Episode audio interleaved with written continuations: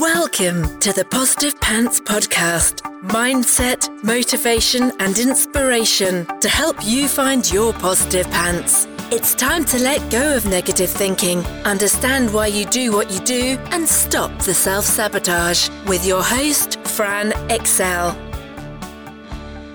Welcome to the show. As always, it's Fran Excell, your resident subconscious success mentor, helping you find your very own pair of positive pants so you can get out of your own way and live a life that you love. If you want to stop self sabotaging your own success and let go of the stress, then you are in the right place, my friend. Make sure you download your free Stressed to Success guided meditation at bit.ly forward slash stress to success as my little gift to you just for being here.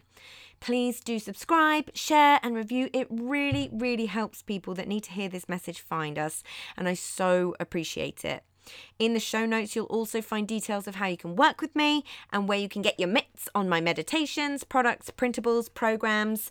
You can find it through the link in my bio on Instagram which is my favourite place to hang out. So please do come join me over there at I'm Fran Excell. Tag me in your takeaways, slide into my DMs. I'm here for it. So that's the formalities over, my love. So let's jump to the content.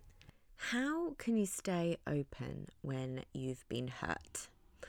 Oof, it's a big question that can be thought about in so many contexts, right? It could be the end of a relationship or a betrayal of trust of some kind within one, the end of a friendship or a betrayal of trust within one, someone you trusted at work or your boss that didn't have your back, a family member, a client or business associate.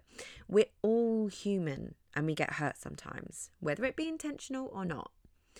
But when these things happen, particularly if it's a big one, how do we make sure that we don't close ourselves off and go into protection mode to the point that we can never have those trusting relationships or deep connections again?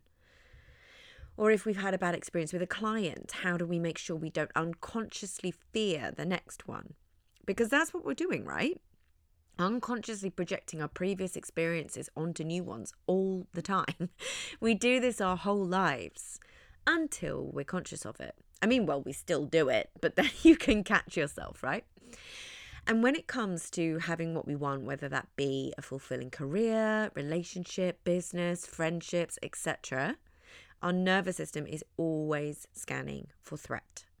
Scanning and assessing whether someone or something is going to cause us pain or be a threat to our identity and ego.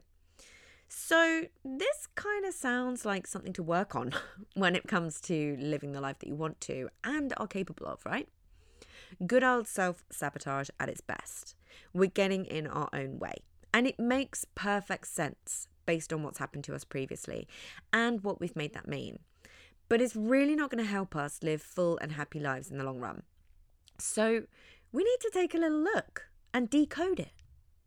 And often this is easier said than done. But the biggest thing to bear in mind is to be kind to yourself and practice self compassion. It makes perfect sense on a biological level why it would feel hard to trust again. Okay? Your nervous system is doing its job, so that's a win. But now you need to consciously work with it to make sure your path of least resistance doesn't become fear and mistrust, because that is not going to help anyone, my friend. So, where do we start? Well, we start by making sure we're always prioritizing the things that calm our nervous system. You know, give it the most flexibility that we can, our ability to handle life, our capacity to cope. HeartMath is always my go to in the moment.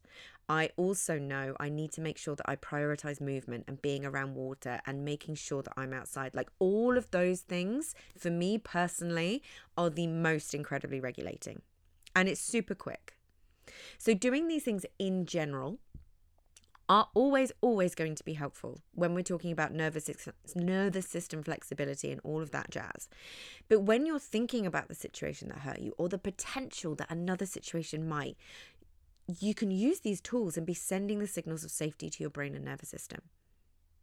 The biggest thing for me is always remembering that people and situations are always there to teach you lessons. And I was talking to a new friend of mine about it always being an upward spiral, right? You'll kind of continue having to relearn the same lessons until you really learn them. But every step of the way, you're getting further and further above. So you never go ping back down to the bottom of that coil, right? So question yourself what could this be trying to teach you? What good could come from it? What amazing things could it lead to if you choose to stay open? And do you really want to shut yourself off from something incredible or potentially incredible because it might cause you pain again? Which side tips the balance for you? The potential for a happy, fulfilled life with everything that you want, or the potential of pain of it not working out? You know, there's no judgment to be made either way. Okay, but it's about being honest with ourselves. We're human and we have negativity bias, and we're always unconsciously going to try and avoid pain. But we can choose to consciously move towards what we want in spite of the threat of that pain. Remaining open after a painful experience is a big act of trust. So, I'm going to talk a lot about trust in this episode. And that might already be feeling fragile in many other ways, right? You might have lost trust in other people, in your own judgment, or maybe even in the universe or whomever or whatever you believe in yourself, or all of the above, you know? And that's hard. There's no denying that.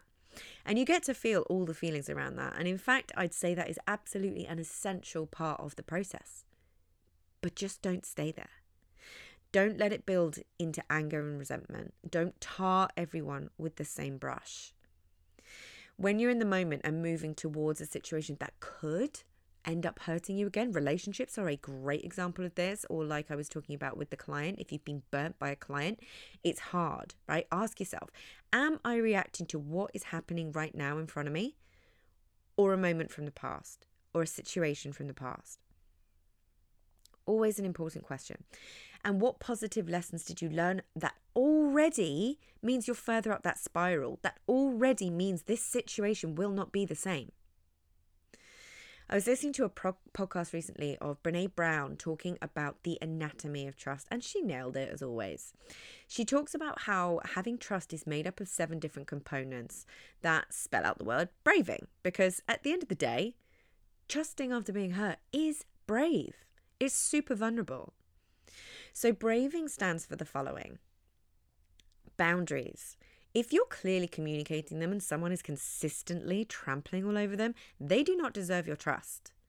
If they don't respect your boundaries or can't have a clear and open conversation about any potential compromise or new perspectives, because we're all there to be challenged, right? Then they do not deserve your trust. And it tells you everything you need to know. And this comes down to physical, emotional, and sexual boundaries right? Next one is reliability. If someone consistently doesn't follow through on what they say they will do, you will never be able to cr- create trust with that person. There is no safety or security there. And this counts across all levels of interpersonal relationships, including yourself. All of this counts with yourself. Keep your promises to yourself and watch some serious magic unfold. But notice what people are telling you with their ability to be reliable with you as well. Accountability. This counts both ways. Can you own your own stuff? Can you take responsibility for your own actions and apologize? Can they? Do they? The next one is the vault. I love this one. If someone gives you someone else's secrets, how can you trust them with yours? Simple, really, when you think about it. Gossip, as fun as it can be, as tempting as it can be, and we all do it from time to time. It is a recipe for not feeling safe with someone. So notice how you feel as well if you stop doing it. And integrity. Are your words, actions, and behavior in line with your intentions? Do you feel someone lives their values? I said this to my friend the other day too. It's about show me, don't tell me. What are they showing you? How do you feel when you're with them? Do you feel a sense of calm or do you feel a sense of anxiety? There is a section of the brain that literally scans for incongruence. These are the subtle clues we pick up on physically. We can be over attuned to them, of course, when we've been hurt. And this is something where we, we need to look out for and watch for hypervigilance. But this doesn't ever mean that we can ignore them. But a healthy deep dive into what might be going on is always, always a good call, right? Being able to say, Am I being hypervigilant right now? Or is this actually something that's in front of me? Next one, non judgment. This is both parties again. Do you feel like you can share openly with a person and they you? Do you fear being judged? Do you feel you can set boundaries and have a healthy debate without fear of being abandoned? All huge clues to look for while keeping yourself open. And generosity. Love this one. In this context, she's talking about assuming the best in people, which is hard when you've been burned, right? But being more generous in our assumptions around people's words, behavior, and intentions. Being conscious of when we might be putting something on someone else that's actually nothing to do with them. You have to know your non negotiables if you're wanting to stay open. You have to communicate in order to stay open and not be afraid of what come might come back from that honest communication because at the end of the day whatever comes back from that tells you a lot but you have to remain self-aware. And remember it takes time and you get to go at your own pace. But also remember did anything amazing in life ever come without any risk So, if you got value from this and you know in your gut that now is the time to step up and start rewiring your thinking and start changing things for yourself, then join the Positive Pants Toolkit app and community so you can work out what needs to happen to get you from where you're at right now to the action taking success you know you can be. And if you want my eyes and ears on your problems, then I work with people one on one and through my programs. You can find all the details to join the toolkit or book in a call in the show notes, the link in my bio and Instagram, and on my website, franexcell.com. So stop waiting for if and when and choose to change things now because you can. I'm here to believe in you when you don't believe in yourself. And as always, I hope you found this helpful